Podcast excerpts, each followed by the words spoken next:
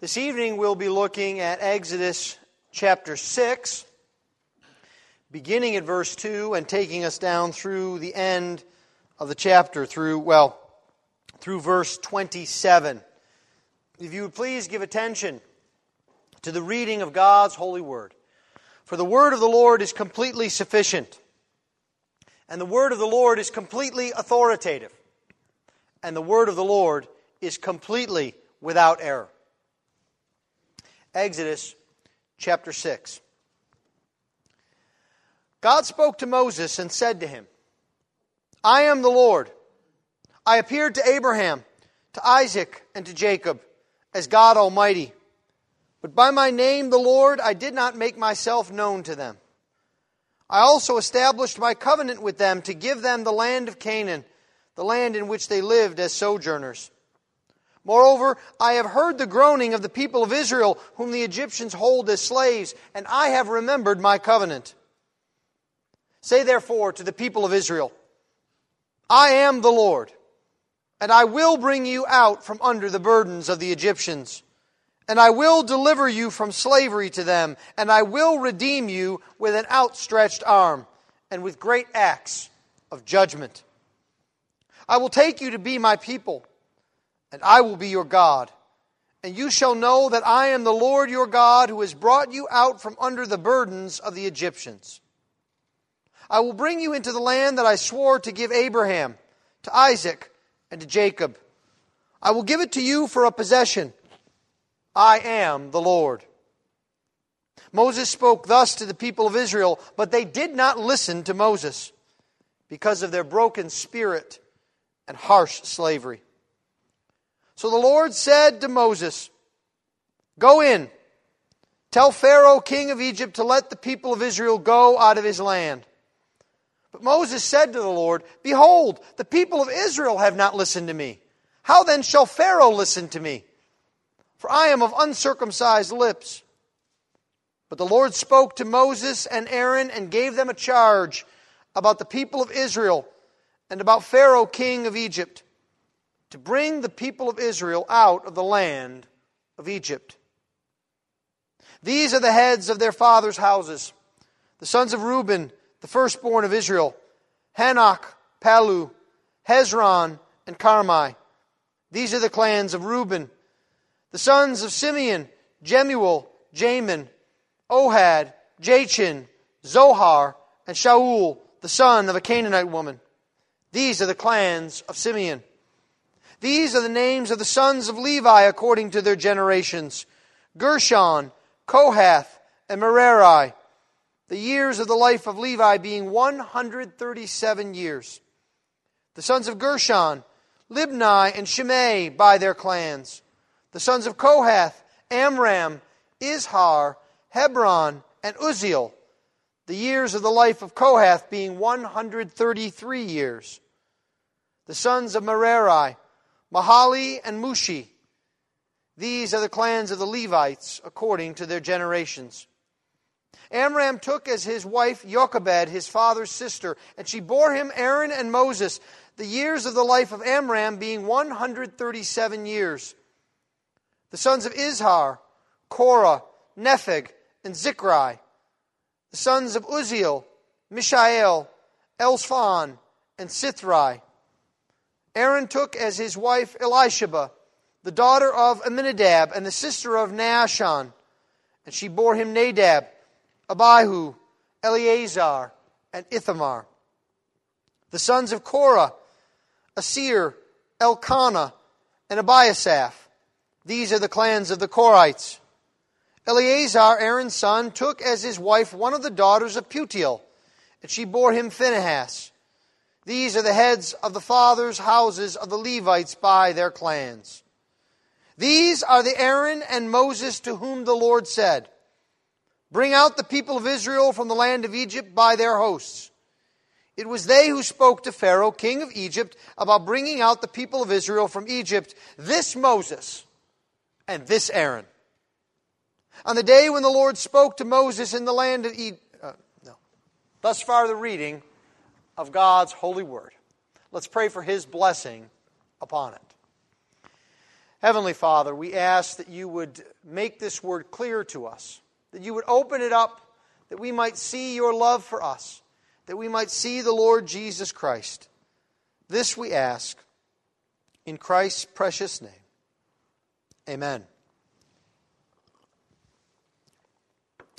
You know, to find out if we are loved, we will do all sorts of things.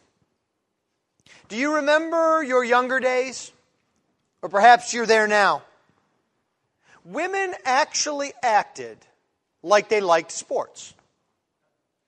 Men actually appeared to be interested in every detail of conversation in order to find out if the one they loved loved them in return.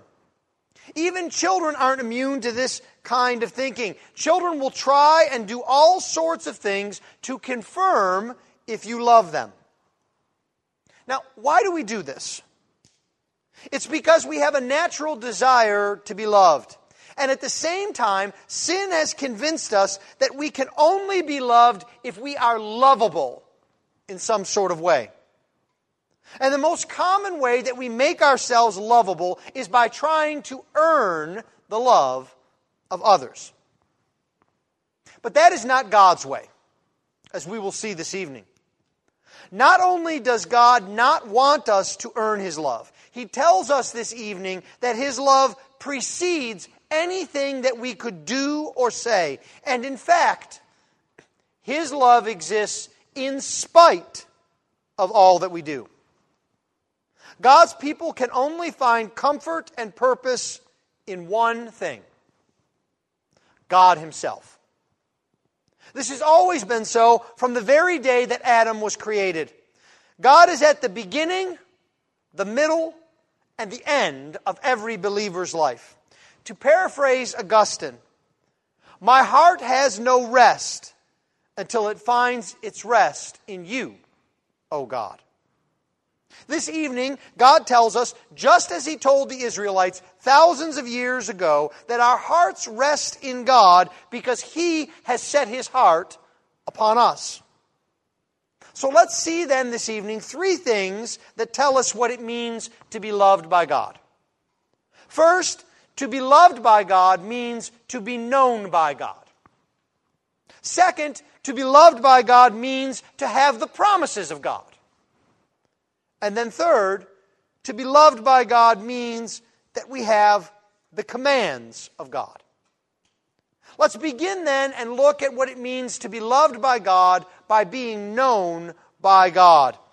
We begin with the opening of this chapter in verse 2. God spoke to Moses and said to him, I am the Lord. I appeared to Abraham, to Isaac, and to Jacob as God Almighty. Now, it is a principle that knowledge begins with the knower, not with the thing known. Now, that may sound philosophical to you, but it is a truth that is found in the pages of the Bible. Knowledge begins with the one who is knowing, not with the one who is known. And so, this is exactly where we begin this evening that knowledge begins with the knower, that is, with God Himself. And in the time of His people's distress, notice how God comforts them. He comes to them with His word. God spoke to Moses. Don't glance over that. In a time of great struggle, discouragement, and harshness, God comes to his people, and he comes to his people by way of his word. And this is ever the way with God. He knows not only that his word is truth, he knows that his word is life. Wherever the word of God is, the people of God flourish because the word of God sustains them. Now, that should give you great comfort this evening. I know for a fact it is of great comfort to our brothers and sisters across the world who are persecuted by governments and tribes and nations. They have comfort and encouragement not because their political situation is good, not because they have great lands and wealth, but because they have the Word of God. And with the Word of God, they know that they are known by God, that He has revealed Himself to them. Do you remember Peter's response to Jesus when Christ asked him if he wanted to go away? Peter knew he couldn't live without the Word of God. Peter answered Jesus and he said, Lord, to whom shall we go? You have the words of eternal life. There is no place else that we can go. There is a famous example in the times of the Puritans of a minister who took on, as it were, an act of acting as God.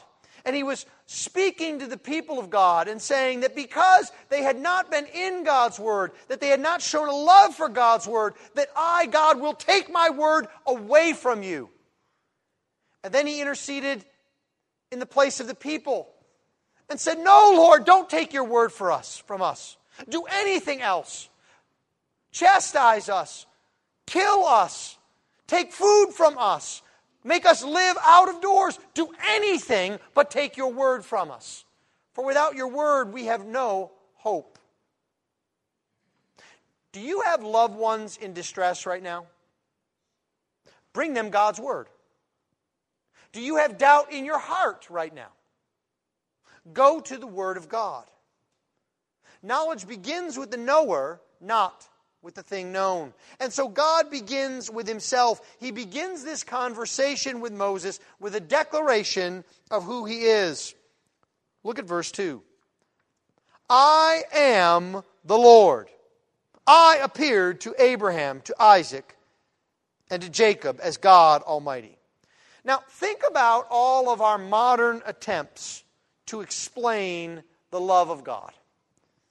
If a modern novelist were writing the story of Exodus chapter 6, it would look very different. Perhaps it would begin with God speaking about Israel's plight. I know how hard you've had it. I know how much a challenge this has been. We might even say something like, I feel your pain. Or perhaps it would begin in another fashion. God would begin by saying, I have a plan for you. Israel, I have a wonderful plan for your life. Or instead, he might begin with all the good that Moses has done for God in order to give Moses assurance to go on. But in fact, God begins with none of these. He begins with a bare statement of who he is. That's where God begins. In fact, this statement of God's person forms sort of a bookend for the entire conversation. Look at verse 2 and then look at verse 8. It's the same statement I am the Lord. It's as if he opens and ends with a statement of who he is. What are you looking for from God? Are you looking for immediate relief from your problems? Are you looking the an- for the answer to all of your questions? Are you looking for the right feelings that God can bring to you? God comes first and foremost with Himself. He offers Himself to His people. And that's because God's knowledge of us is relational. Now, God does not present himself to Moses in a vacuum. He continues to remind Moses of his relationship to his people. For God, knowledge presupposes relationship. He cannot be dispassionate about his knowledge of his people. Now, so often we think of the model for knowledge as being detached or dispassionate. Think about the reporter, or think about the scientist who dispassionately observes something. But that's not true knowledge. That's not the knowledge that God has of His people, and it's not the knowledge that God wants us to have of Him. Let me put it boldly to you God does not want you to know He exists in three persons the Father, the Son, and the Holy Spirit, and to know that He is holy and just and good, and to know that He is the creator of all the universe and the sustainer of it by the word of His power, if you do not know Him. He's not satisfied with your knowledge about Him. He wants you to know Him, to have a relationship with Him. And of course, this relationship requires revelation. Notice how the patriarchs came to know God.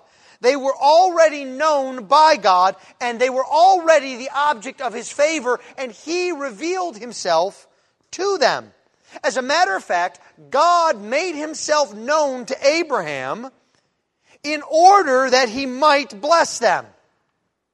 He established His covenant with them to give them the land of Canaan, the land in which they lived as sojourners. Now, that same kind of knowledge is available to you and to me. We have to understand that God knows you in order to bless you. There is a reason why God knows you. And God's knowledge of his people is not only long standing, it's not only intimate, it is also a knowledge of commitment. And so at the beginning of verse 4, the text actually begins with two strong, two strong particles. The sense of it is, and also I established. There is an explicit connection with the previous verse, with verse 3. That is, the establishment of God's covenant in verse 4 flows out of his knowledge of Abraham, Isaac, and Jacob in verse 3. Because he knew them, he entered into covenant with them. God does not reveal himself for no purpose. No, he reveals himself so that he might have a relationship with his people. See how God knows his people. He knows them particularly. He knows them by name. He's the God of Abraham, Isaac, Jacob. He's the God of Moses and Aaron. Just look over our text at how many times the names Moses and Aaron are used. God knows them intimately by name. And he's also the God of all of those listed in verses 14 through 27. You may wonder, why does the Bible have this long list of names that I don't understand and I can't pronounce and I don't know who these people are? Does the pastor really need to read all of that? Yes. It's important because it shows us that God knows his people so tenderly by name that he puts their names in his eternal word. Now, you may know, you may not know how to pronounce Kohath, but the name of Kohath is preserved for all eternity in God's word because God knew him. This is the intimacy of God's relationship with his people. But God's knowledge is also compassionate. Notice that God recounts the details of his relationship with the patriarchs to Moses in order to assure Moses that he's not forgotten his covenant. He knows their needs, that they need a land. He knows their circumstances, that they were sojourners. And so in verse 5, what we see is the literal fulfillment of what we saw in Exodus chapter 2, verse 24. You remember in Exodus 2, verse 24, we read that God heard their groaning and God remembered his covenant with Abraham, with Isaac, and with Jacob. And God tells us explicitly that in chapter 6, verse 5. Moreover, I have heard the groaning of the people of Israel, and I have remembered my covenant. It is a literal fulfillment of God's knowledge of his people. But secondly, to be loved by God is not merely to be known by God, but it is to have the promises of God. And there are three types of promises that are set forth here in verses 6 through 8. There are promises of redemption, there are promises of relationship, and there are promises of reward. Let's look first at the promises of redemption in verse 6. Say therefore to the people of Israel, I am the Lord, and I will bring you out from under the burdens of the Egyptians, and I will deliver you from slavery to them. Now, we see it here again. You can't get away from it. We saw it this morning. There it is. Are therefore. When you see it, what do you do? You look back and you see what the therefore is there for. What is the therefore, therefore? Say to the people of Israel, I will bring you out because I have remembered my covenant. God's deliverance, his promise of redemption, is, bla- is based on his promise to be a God to his people.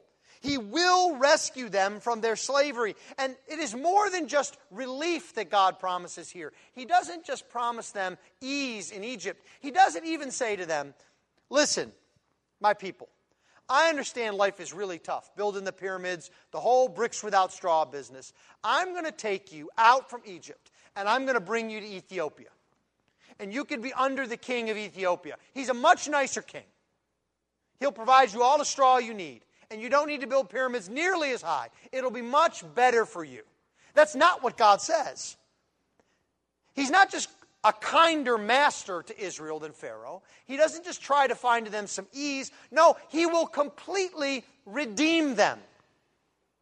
And the language here of redemption is the language of one who is a kinsman redeemer, one who redeems a close relative, a loved one.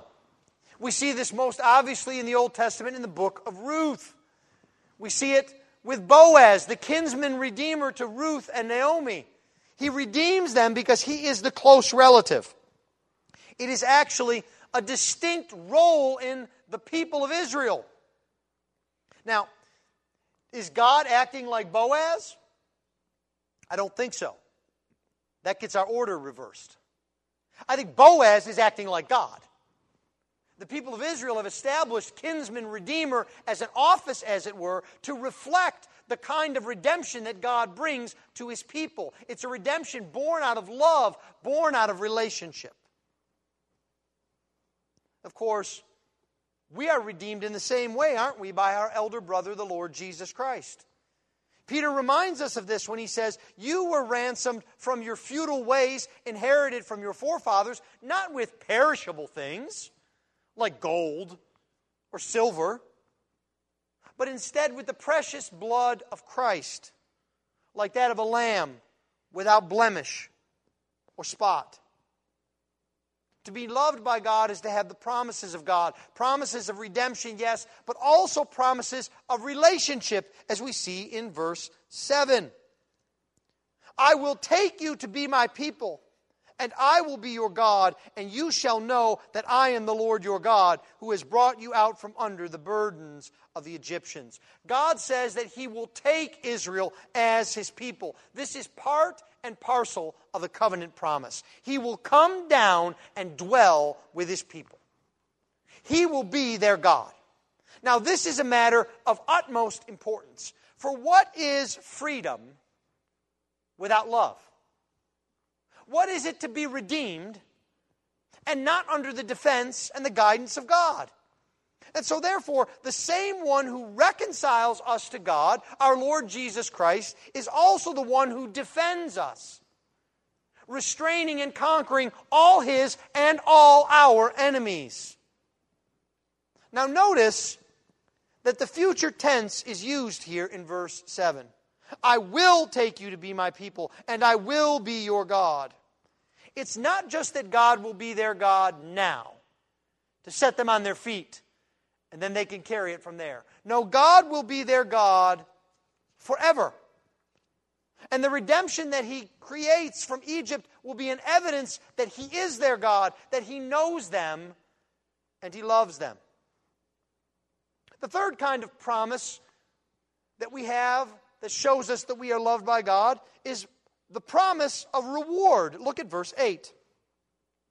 I will bring you into the land that I swore to give to Abraham, to Isaac, and to Jacob. I will give it to you for possession. I am the Lord. God promises to bring them into the land. He promises that He will give it to them as a lasting heritage. Notice that even in confirming His promises to us, God shows us his love. He doesn't just say, I will bring you into the land. He says, I will bring you into the land that I swore I would give you. This is like an oath in court. God is taking an oath to fulfill his covenant promise to his people. Thirdly, To be loved by God is not only to be known by God, it is not only to have the promises of God, it is also to have the commands of God. And we see this in verses 9 through 13. Now, at first glance, you hear this and you say, that doesn't make much sense, Pastor. You get commands from someone who's harsh, from someone who tells you what to do, from someone who bosses you around. A command isn't a sign of love, a command is a sign of control. But that's not what the Bible tells us. Because, in spite of all that God gives to us, we don't know what we have.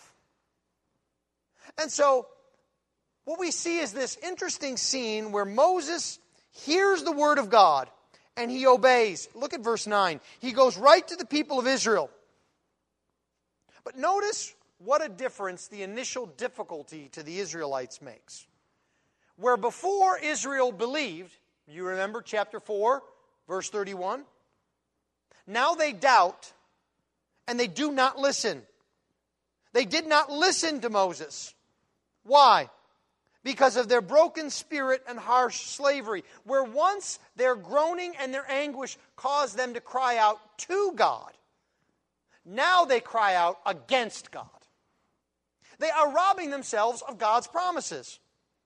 Calvin puts, us this, puts it this way There is no greater curse than to be rendered heavy and dull, so as to be deaf to God's promises. Do you know and hear and have God's promises tonight? Or have you become dull and hard of hearing? And when we become dull and hard of hearing, God does not let us go on our own.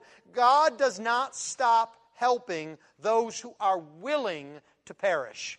This is, I think, one of the ways in which God is most unlike us. Have you ever tried to help someone that kept refusing your help? You kept saying, Let me help you study for that test. No, I don't want to be bothered. Let me help you fix your car. No, no, no, get away from me. Let me help you around the house. No, no, I can handle it. Get away from me. What do we eventually say? Fine. Take care of yourself. Blows up in your face, it blows up in your face. I wash my hands of it, right? I don't have to keep going out of my way. That's our human reaction to that kind of rejection of help and promise. But that's not what God does. No, instead, God presses on with his plan of love in spite of unbelief. This is, I think, what Hosea in chapter 11 means when it tells us that God binds Israel to himself with cords of love. God will not let us go our own way of destruction.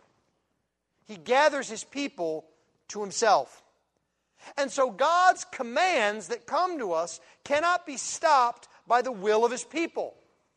You see, God gives us his commands to draw us to himself. What does God tell Moses when Israel rejects what he says to them? He gives Moses a command. But I think this is very interesting. To whom does the command go? Look at verse 13. But the Lord spoke to Moses and Aaron and gave them a charge. Now look up here, not at your Bible. And guess who the charge is given to? The easy guess is Pharaoh, right? Give the command to Pharaoh to let my people go. But that's not all that the text says. Now look down again he gave a charge about the people of Israel and about Pharaoh, king of Egypt.